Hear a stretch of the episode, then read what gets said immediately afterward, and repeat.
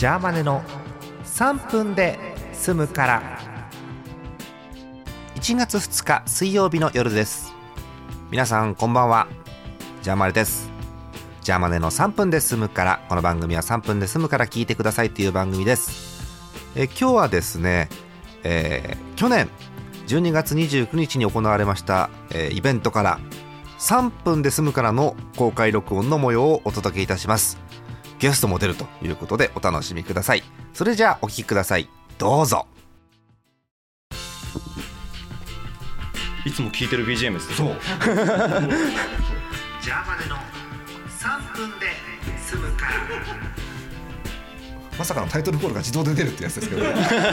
えー皆さんこんばんはジャーマネです。3分で済むから聞いてくださいという番組です。今日スペシャルゲスト吉崎と田辺さんです。よろしくお願いします。よろしくお願いします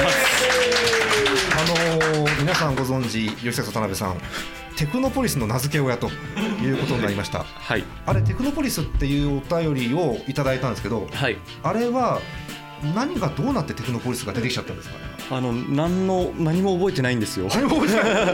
僕あの患者とかっていうのは、はい。あ患者だったら面白いなと思ったんです。そうですね。テクノポリスっていうのは自分でもラジオを聞いてあれ書いたっけなっていうぐらいの それがまさか読まれて選ばれちゃったっていう、モックセンスで選ばれちゃった感じですよね。そうですね。なるほど。ただなんでしょう。じゃあここにいる人みんな患者かっていうとそれはいろいろ語弊がありますよねああそうか。患者ってでもちょっとマイナスイメージがありますけどテクノポリスっていうとねちょっともやっとしていいですよね少しね。まなはい。テクノポリス持ってきていただいてる。あそうですね。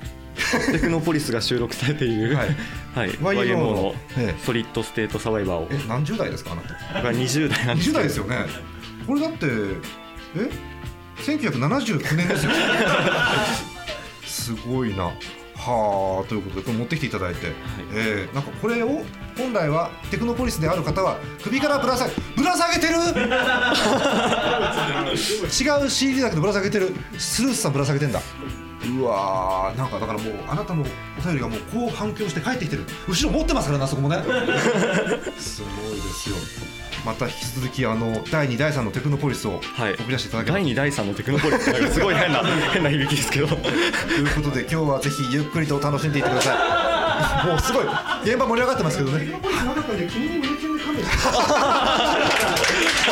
ます鈴木さんと田辺さんでした。ありがとうございました。ありがとうございました。